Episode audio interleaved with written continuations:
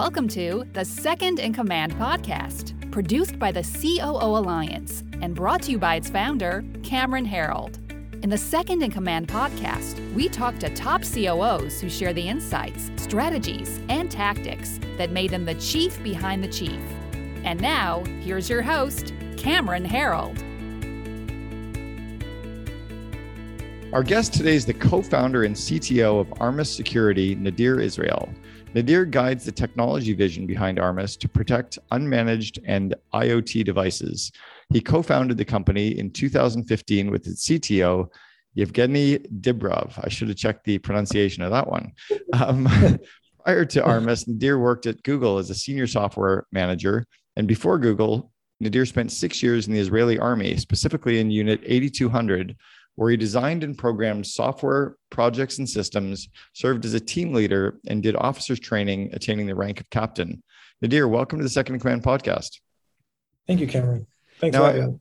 Yeah, I, I, was talking with you just before we hopped on, and um, I spent a, a month in Israel. Loved it when I was only 25, and you know, thinking back 30 years ago, I learned that everyone in Israel has to spend time in the army. It's not like in you know North America where you you opt in and you decide to sign up, but you decided to stay in for a little longer. I'm curious as to to how your experience was, and then you mentioned like 8200. Is there is that like the Navy SEALs or something? Was there a specific reason for mentioning that one?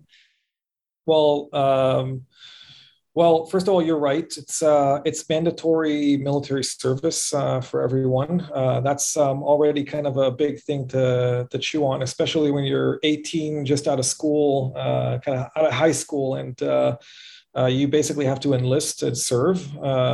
I'd, I'd add that I mean, 8200 maybe in particular, uh, um, put this way, I, I, wish from a maybe a physique standpoint, I was a Navy SEAL, but the reality is more like uh, geeks on, on keyboards. But uh, what I'd say is that uh, 8200 is probably uh, the best equivalent to the NSA uh, in the US. That's basically ah. the designation.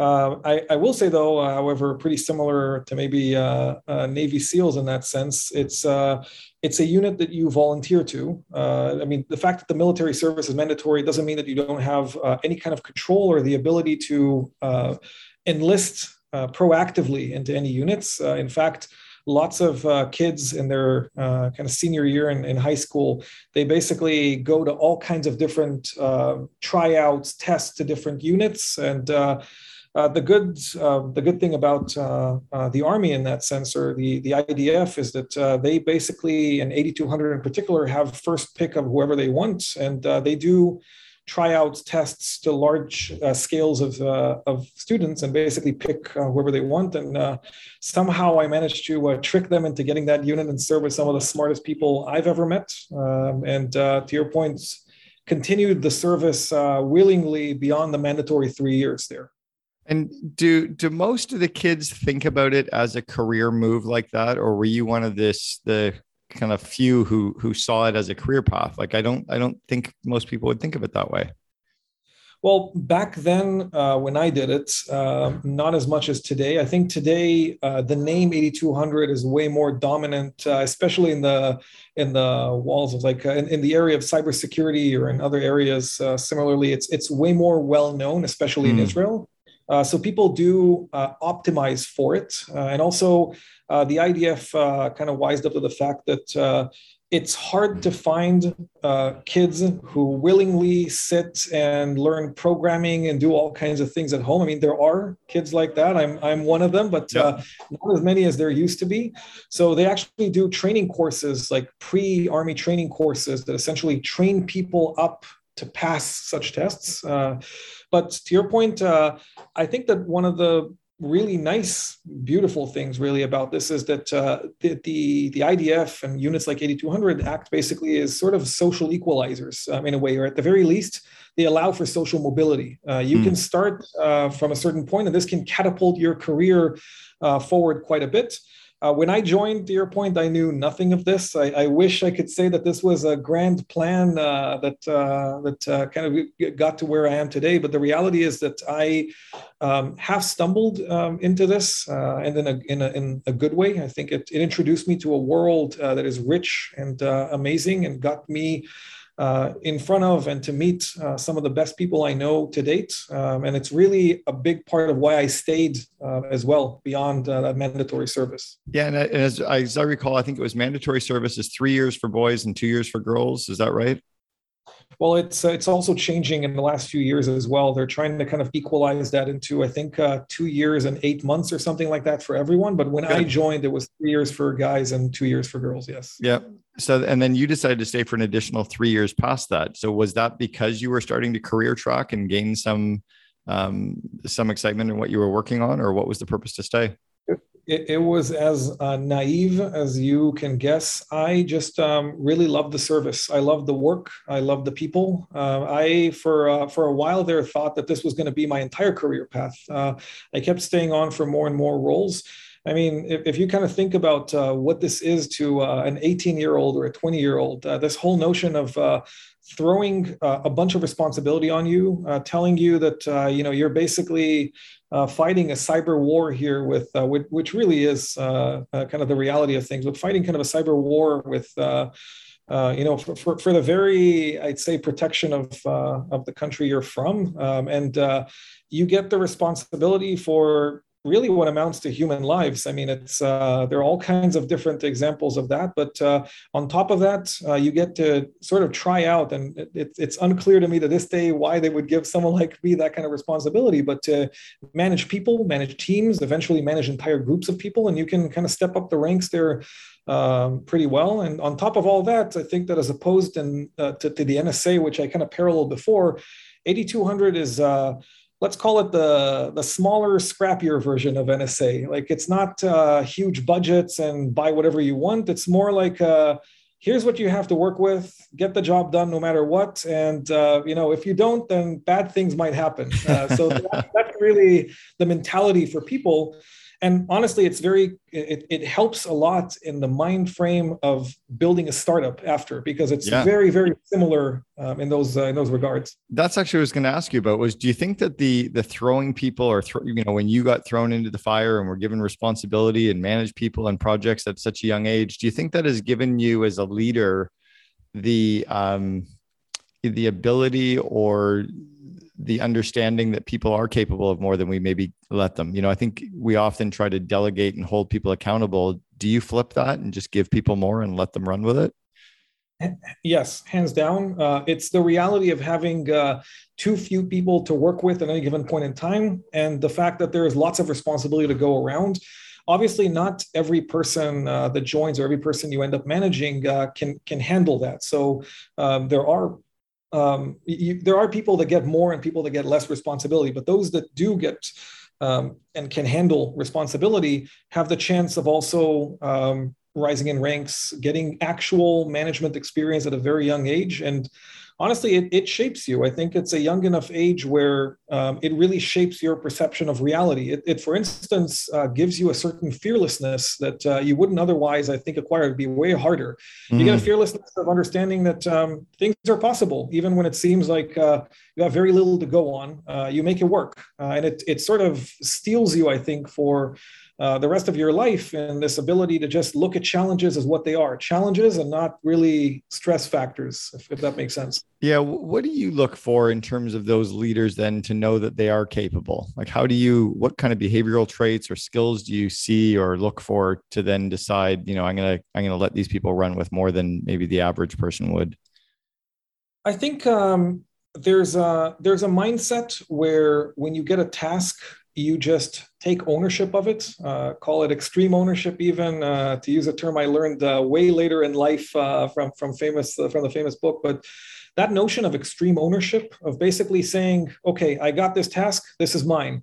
I I need to raise a flag. There's a problem. There's something else. No problem. But I own this. That extreme ownership trait, you can see it almost immediately. There are people who have mm. that. There are people who don't.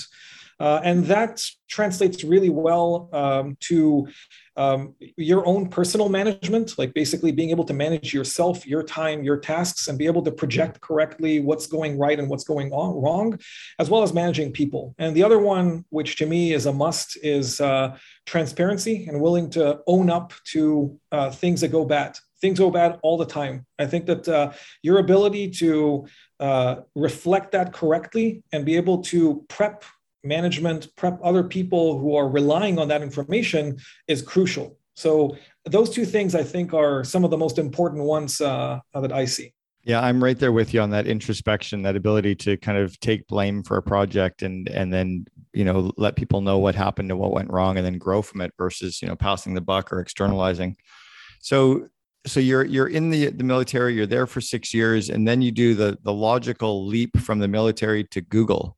Like the similarity, the similarities there aren't any, right? Like, or are there? yeah. Um, well, Google is a very different experience, right? I think uh, uh, it was an interesting transition. Uh, I went, I mean, at the time uh, when I went to Google, Google was uh, at uh, like the, the, hottest thing in Israel at the time. Uh, I think it, you know, there there's always like the the company at the time at any given point in time that's like the the hottest one. these days, of course, it's Armis. I mean, there's no no question there. but but Google Google at the time was the hottest thing. A friend of mine from the army is the one um, who basically brought me to get interviewed there. Uh, I ended up spending about five years there uh, working on specifically Google Suggest or autocomplete, the stuff that uh, completes your queries uh, for Amazing. you. So, yeah, yeah. In, in case you ever needed uh, a face to every autocomplete failure that you've ever had, uh, you have one now. but Google is a very different beast than the Army. On the one hand, um, it, it's a very different experience, right? The Army, by well, by definition, is kind of frugal, right? Everything is sort of like very very different uh, and uh, google is is uh, you know um, pool tables and uh, you know snacks uh, for lunch and anything you want um, and at the same time uh, what was very similar is very good people like people mm-hmm. who are very smart very capable lots of extreme ownership by the way lots of a mentality that basically glorifies a flat organizational structure as much as possible and personal accountability for things uh, but at the same time, I think the difference between it um, and the army is that uh, in the army, um, I felt that drive of you can uh, always do way better, and you must because if you're not, someone else will be one step ahead of you, and consequences will be dire. I think Google at the end of the day is a company that's doing very, very, very well for itself. And so the overall individual contribution of one person to that scale of a company is fairly smaller and it's and it's felt. I think that uh, ultimately you know, I, I, I you know, I, I uh, maybe uh, think highly of uh, of myself, but I think that me leaving Google did not leave Google, you know, in uh, in in a worse for wear. It didn't leave them in a bad place. There are plenty of good people who can take over that, and uh, I was looking for a challenge that ultimately is something I felt how crucial I would be to that kind of challenge, and that's really what led me ultimately uh, um, to the next thing in life as well. Wow, if that's not a recruiting soundbite for Armis, I don't know what is either. That's like just you know, if you basically want to be a number inside of a big corporation, work at Google. But if you want to, if you want meaning meaning in your day to day work, come to work with us. Did how do you find how did you find meaning inside of such a huge organization, and how did they help you find that? How because Google is a cult, right? And and and cult is kind of in between a business and a religion. It's that strong culture and and I don't did have they ever crossed the line? Like, have they ever gone too far in a culture like to become that, or are they really riding a nice balance? Um, good question. Let me answer the first part first. I think that what Google does really well, or at least did very well when I was there, is despite the fact that this is a huge company with tens of thousands of employees uh, at any given point in time, I think they're over 100,000 uh, now it still felt um, like family. It still felt small. It felt like uh, the distance between yourself and uh, you know Larry Page and Sergey Brin when they were there is still not a lot. Like you're a few steps away, basically, uh, from them. And on top of that, it's an organization that uh, really uh, glorified and, and encouraged, um, you know, personal opinions. It encouraged uh, speaking up. It encouraged um, how important your opinion, no matter where you are on the organizational ladder, and how anyone can make a contribution there. I think that that kind of transparency, as well as uh, that encouragement of uh, opinions, uh, is something that I've personally also taken into uh, into Armis. It's something that we advocate as well because it works really well. It creates a very healthy organization of people who want to contribute, who want to be part of it, who care deeply about the organization. And if you don't do even one of these things, if you're not fully transparent, if you're not actually encouraging opinions, it breaks down mm. almost immediately. But Google does those things very, very well. It's it's a core part of the culture there. It's a core part of their value system, and they really adhere to it. And it yeah. works really well in, in, in organizing a huge organization like that. I think it also attracts more A players as well. Like A players thrive in that environment, right? Whereas B and C players run away and hide. Correct. I, I, agree. And kind of going back to that point from before around also personal accountability and, and, and transparency, it works the same way in reverse mm-hmm. as well. It, it, it creates the situation where the people who want to work in an organization like that are people who are like that, who are personally accountable, who appreciate that in other people and peers around them, and who don't like, to your point, people who sort of hide away, do their own thing, uh, kind of just below uh, being noticed.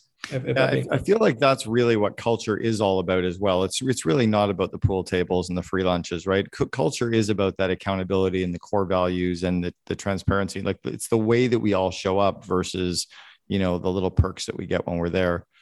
So I, I had to check the numbers just because when you said they're around 100,000 probably now, Google's now at 139,000, which is, is like astounding. Yeah, and yeah. then uh, and then uh, Google in Tel Aviv or in Israel is now 100 or 800 people. So you know, 800 yeah. just even in Israel alone is is a big company. Yeah, I, I, if I recall, at the time at least I was there, it was the second largest office outside of uh, the U.S. Or I, I, might I might not be accurate about that, but I, I, felt like I think it was it was uh, one of the larger ones outside the U.S. Yeah, it makes sense. I mean, there's such a huge tech hub there right now as well, which is really intriguing. So.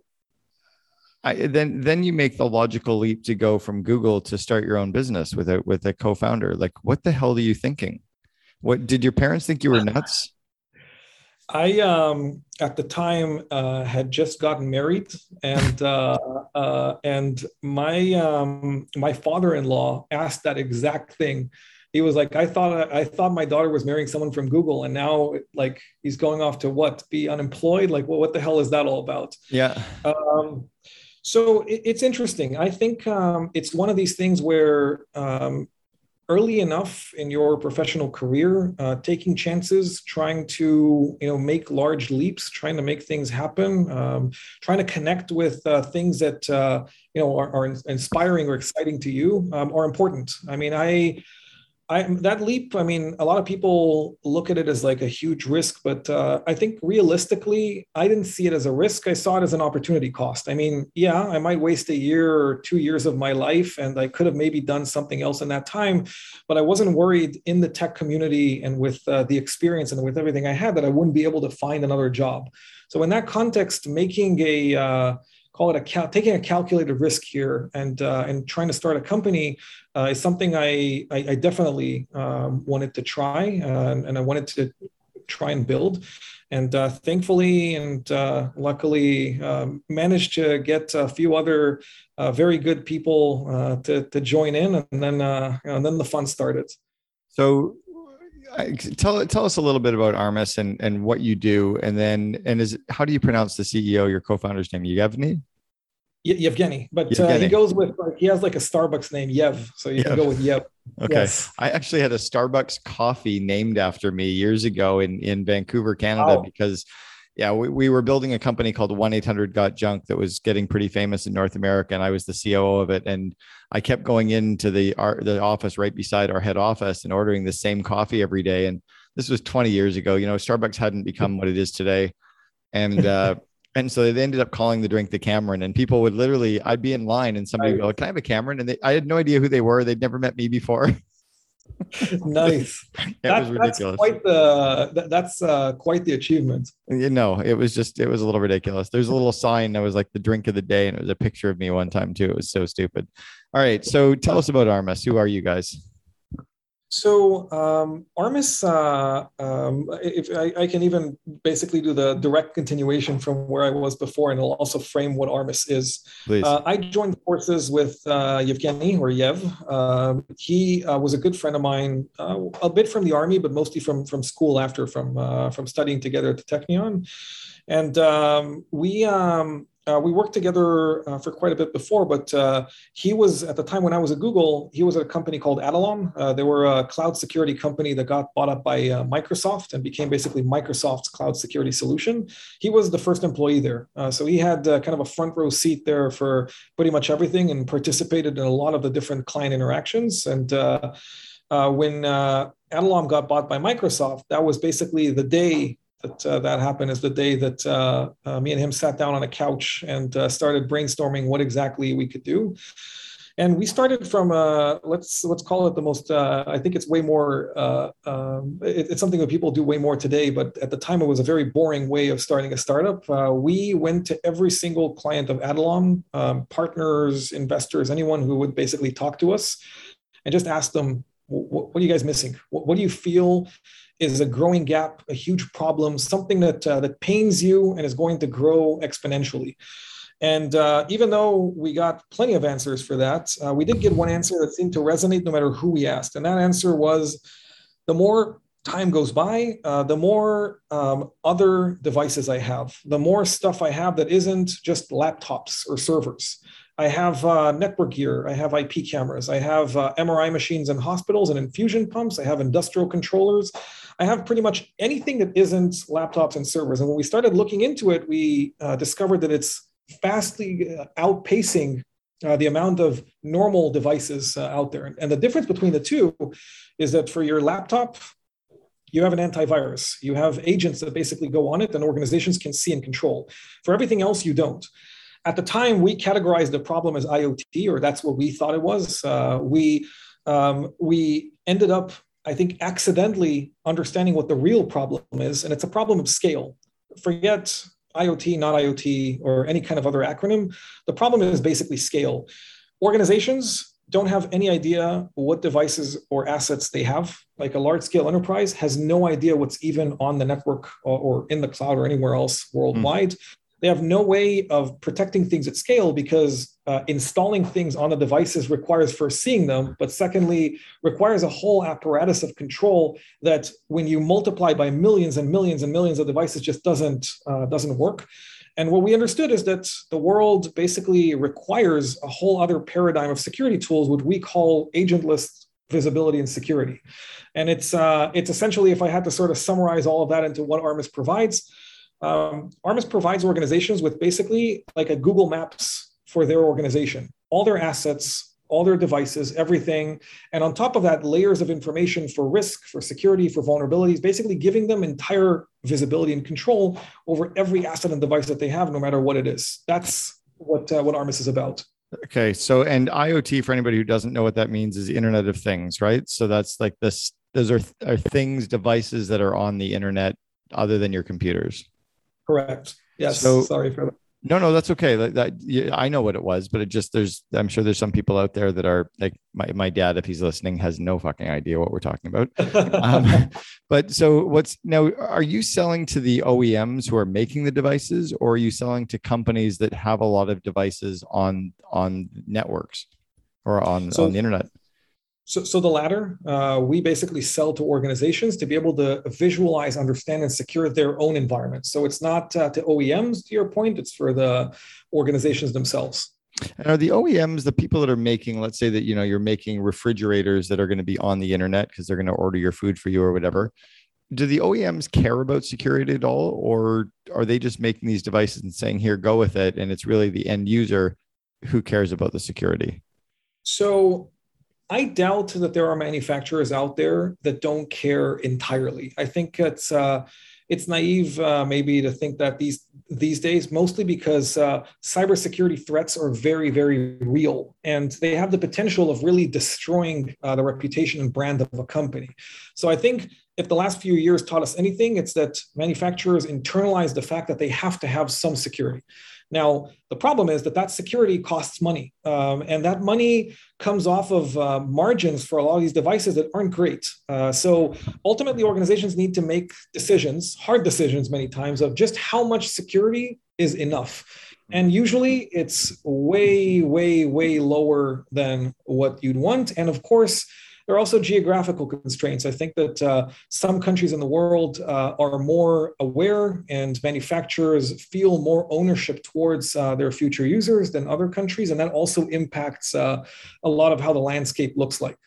Oh, when when I was looking at your website earlier, you've got some pretty solid marquee clients. I mean, um, you know, you've got some brands that everybody knows the names of.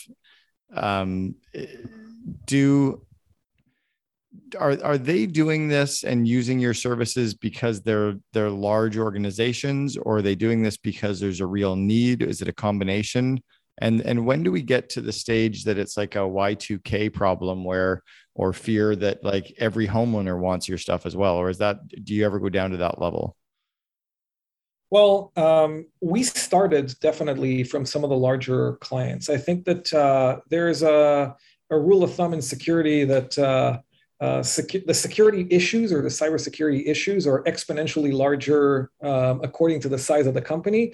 But the reality is that these days, um, that's uh, that's no longer really the case if you think about it. I think that uh, two years ago, um, cybersecurity was one of these things that large organizations thought about a lot, and you know, a ten people organization thought about not at all. Like they, they didn't give it a second thought because from their perspective why would they? They're not a target. Uh, they're not uh, you know they're not able to provide attackers with pretty much anything. That um, that wasn't really true then either but in the last two years i think we've seen seen a seismic change uh, happen. I think everyone is concerned about things like ransomware these days. Uh, everyone is concerned about the notion of having their data locked um, and ransomed and uh, um, spread out into the wild or things like that. And uh, there's almost no organization, small or large today, that can afford to not think about cybersecurity at all. Having said that, again, the complexities of and the scale of an environment that a large scale organization has are infinitely larger than a small one. Um, basic hygiene for smaller organizations can usually work pretty well um, to, to combat most of the different uh, threats, especially since they're not really targeted. But large organizations can't afford to not secure themselves, and budgets are ever increasing, even though the damages from cybersecurity are increasing even more. Now, again, yeah. So you're explaining the issue pretty clearly for us now. I want to dig into the, the company itself. When when you look at your leadership team, um, you've either got a really small company with some really big titles, but my guess is that you guys are actually a big company now. How many total employees have you grown into now? My guess is about 600, and I'm probably low. Um, well, we're, we're, we're around 450 okay. uh, at this point. Uh, we've grown quite a bit in the span of about six years. Uh, so we're slightly under six years in, uh, in age, but about 450 employees. Uh, and just generally distribution, uh, there's about 200 or so in, in Israel. That's where the R&D product and a lot of the folks who, uh, you know, the, the, way smarter folks than I am who build the actual uh, tech and product and magic. And then um, most of the other folks, um, sales, marketing, business development, customer success, all these different functions, uh, they're mostly in the US, but spread out worldwide, uh, of course, as well. Okay, so I got lots, lots I want to dig into here. First, first question I've got is, you know, when you're co-founding a company and and you're going from like the three employees to 10 to 10 to 30, 30 to 100, 100 to 300, there's these inflection points that start to to hit. Uh, did you raise money or you must have raised money? Okay, I was gonna say you didn't grow organically. How much have you raised? Uh, well, we had a, a, a bit of a um, odd um, history in that regard. I think up until about a year and a half ago, we grew uh, pretty much like a regular uh, venture capital startup. Uh, we raised um, three rounds uh, and a seed before, but uh, three round C in total. And then uh, what happened was, and, and we raised, I think the total was around 120 million dollars or so. And then what happened then was um, in early 2020, right before the pandemic hit, uh, uh, Insight Partners, um, who, are, who, are, one of our investors and a VC out of New York, uh, did uh, what they called a venture acquisition. Uh, it basically means they bought out um, all the other investor, uh, all the other investors, but uh, Capital G, which is Google's venture arm, and they bought everyone out and basically put 1.1 billion dollars on the company. Um, they it, it, was an event in which every single employee in the company also got paid for it. Basically, got um, cashed out, if you will, on uh, on the options that they had, and then immediately got re-upped on new equity and basically the same startup and continued working the same as before. Um, pretty interesting event that uh, you know when I when I first when, we started. Uh, uh, talking to Insight about this, I was like, uh, "What's the catch?" It sounds like uh, we're getting paid a bunch of money, nice. and then yeah, and then we're just you know getting equity and zooming on uh, towards the horizon. But um, if you think about it, uh, um, Insight's logic is pretty simple. Uh, they really believe in the company. They believe this is a $20 billion company. And if they do, then why own 10% out of it? I want to own most of it. And uh, being a VC, they understand that mostly the people, their sense of ownership in the company is really, really important. So from their perspective, the fact that the employees need to have equity as a given. So it just kind of worked itself out uh, from there. Today, the company is uh, valued at $2 billion. Uh, we raised another round a few months ago, but um, we're on, on the path uh, to kind of grow and scale the company um, as much as we can here. So your father-in-law is happy now. Yes, he's happy. Well, yeah, well, well, it, I put it this way: I'm uh, I've since divorced, but uh, I'm sure he's still happy, and uh, yeah, that's good. Enjoy. All right. Yeah. So so what was it like and and what kind of lessons have you had to learn in the role that you're in to to stay in the role that you're in? Like how do you, how have you been able to grow as a leader? You must have grown substantially in the six and a half years. I uh, yeah, I, I, don't think uh, my uh, younger self would recognize me in, in a mirror uh, even, but uh, I think um, a lot of things happen when you grow very rapidly and very fast. Um, uh, some things are incredibly surprising um, in for good and bad. Uh, and some of them you just sort of learn from a technique standpoint as you go.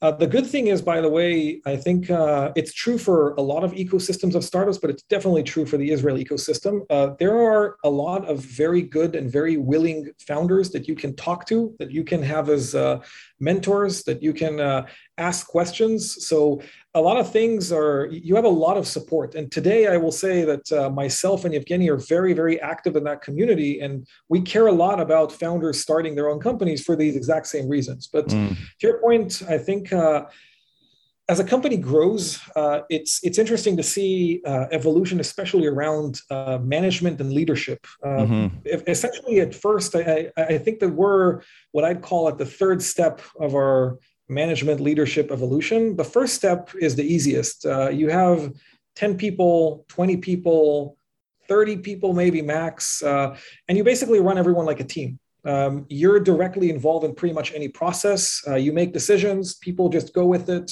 Everybody knows everything. There's not really a communication gap, and you're usually very geographically close. So uh, it, it's like uh, it's considerably easier uh, than larger scale organizations the next step, uh, which is is hard uh, if you've never done it before, and I've never done it before, so it's uh, it's a little hard adjustment, but uh, is is um, managing uh, through a first layer of uh, of managers, or basically being able to instead of instruct everyone, you have to be you have to act as like a, like a judge like a critic. You basically let people run and do their things and then you course correct them or explain where or what you think should have been done differently and as a result of that uh, a shared culture is basically created uh, and people know intrinsically what to do they sort of try and uh, intuit or understand uh, what it is that the company needs done and they work from there the third layer of evolution is what happens when you reach i would say roughly 100, 150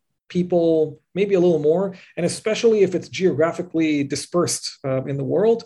The third layer of management is around um, shared values and uh, basically what I'd call um, a compass. Uh, it's it's kind of like um, instead of trying to manage every decision, you're basically trying to uh, uh, on top of like a, a, random set of people making random decisions, you're trying to sort of put like a like a field, like a magnetic field is trying to orient everyone towards a shared north. Mm. And in that regard, you're trying to influence all these micro decisions happening according to a shared set of values and mission. And you end up course correcting whatever you can along the way. But if you don't do that part right, uh, you end up with a very top heavy organization where a lot of people lose their initiative and their ability to um, innovate and do things on their own as opposed to a very healthy culture of values, uh, if that makes sense. And I have to say that that's a lesson that I've learned personally heavily from Google as well. Hmm. I'm curious what and, and, kind of what when you got to the second stage of those the managers and leading through them. That is what I was kind of thinking of the 30 to the 100 and then the 100 to 300 where you are now. I'm I'm curious as well what lessons you learned because the leadership team that you have clearly were not promote from within you know there might mm-hmm. be there might have been two or three of you that kind of grew within the organization but I, my guess is that of the other 10 or 12 that are on your leadership team um, they were mostly from the outside brought in. Correct. Yeah. How did that go? And and what can you teach people in terms of how to bring in these solid leaders without causing too many ripple effects you know in the organization good question. Uh, when I figure it out, I'll let you know uh, how to do it uh, seamlessly. But but I'll tell you what the what unifying factor to all of this there is. Uh, it's actually not that hard to bring in new leaders in the beginning. The reason is that usually they form new organizations that didn't exist before, in which case there's not really that much contention. The problem is that it's really rare to have uh, folks that um, can do well in the early stages, which when it's very hands-on, very um, uh, I'd say where you have to make a lot of decisions, uh, basically, uh, control. kind of a dictatorship. Yeah, exactly. And be and be in many cases, by the way, uh, a micromanager, someone who actually is in every detail and can guide everything top to bottom, and then be able to make the transition into a larger scale organization where you have to be able to scale that. You can't micromanage anymore. You can't really uh, be in the details of every single thing, but at the same time you have to be able to instill and empower an organization and kind of lead them from behind. Those two people tend to be very different people. There are examples of people who can make that kind of transition, but they are few uh, in number. And usually, what happens to a can- to a company is that uh, somewhere along the along the way, you have to make uh, transitions. You have to find different people. Sometimes it happens uh, by um, adding a layer on top, basically, basically adding kind of a strategist on top of the person um, who's uh, uh, being more tactical.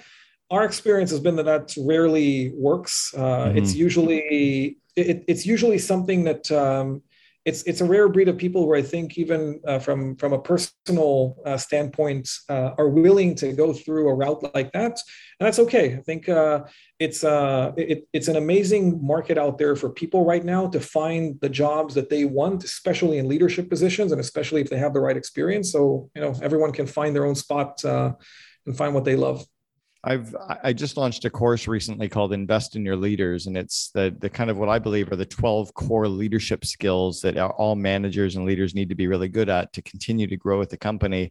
Did you notice that as you as you scaled quickly, like six and a half years? You know, I'm not going to ask revenues, but uh, your revenues, I'm sure, grew just as fast as your as your headcount has.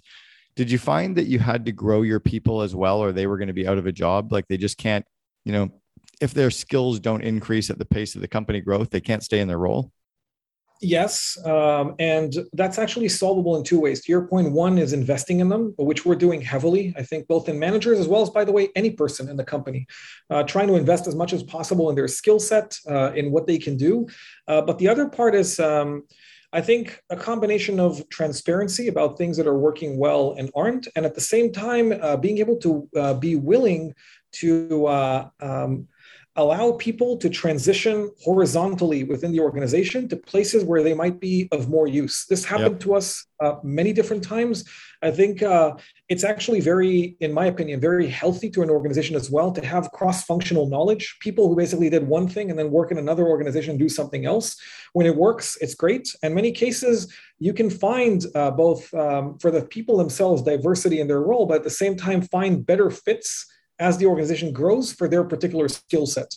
Yep, I, I, agree completely. That's that's kind of what Jim Collins talked about in his first book, Good to Great, when he talked about getting the right people in the right seats. You know, at some point there, there might be a different seat or a different role that is better for them, and then they can just continue to excel. So it's like they grow, they go lateral, they grow again, they go lateral. All right, I want to go back to your younger self. You are before you're joining the army, or you're just, you know, you're maybe you could have left the military after a couple years what advice would you give yourself back then that you know to be true today, but you wish you'd known maybe when you were 21? Wow, that is a very, very interesting uh, question. Um, I would say um, one of the things I've consistently learned uh, throughout my entire career is that uh, business and any kind of objective you're trying to achieve is about people um, and not uh, and, and almost everything else um, is uh, less important as a lesson. Uh, it's all about people. Uh, it's about remembering for a second that uh, you know these people they don't have to work for you and they don't have to work with you. Uh, they work because uh, they are intrinsically interested in whatever it is uh, that you're jointly doing. And uh, no matter how much uh, other people around you might try and push everything into a spreadsheet uh, it's all about those people. And it's all about their ability to lead or to follow or to do anything that they need to do uh, it translates either, by the way, um, I think um, well at both large scales and small scales. I think that uh, you get judged by whoever you lead in, uh, especially in the times where it's really great and at the times where it's really tough. In those two instances, you are judged for everything that you do whether you um, share and make everything uh, you know good for everyone. Um, an, example of that, by the way, would be that in that um, Insight acquisition I mentioned before that happened, we made sure that every single person, even someone that joined the day before of the acquisition, uh, would get something out of it and something as substantial as we could make it from the belief that if you treat people right when it counts, then it will matter in the long run significantly. Same goes when times are, are tough. People look uh, for your leadership, for how you treat them, for how you treat this. If you're uh, still um, supporting them, if you're still making sure that everyone uh, is, is contributing and doing what they need to versus not. I think that's a lesson that I learned the first time in the Army. I've learned it later on in life and I've learned to be uh, very vocal and adamant about that uh, because I think that a lot of people, um, sadly, that I work with outside of uh, Armis or in the community don't necessarily understand what that means uh, when it comes mm-hmm. down to people. Interesting. I love the I, I, love the insights you still carry with you on that. All right, we have uh, Nadir Izrael, the CTO and co-founder of Armis Security. Thanks so much for sharing with us today on the Second Command podcast. Really appreciate the ideas and the time. Thank you very much for having me.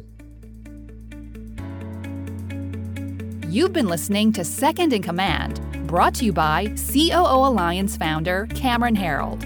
If you enjoyed this episode, please be sure to subscribe. For more best practices from industry leading COOs, visit COOalliance.com.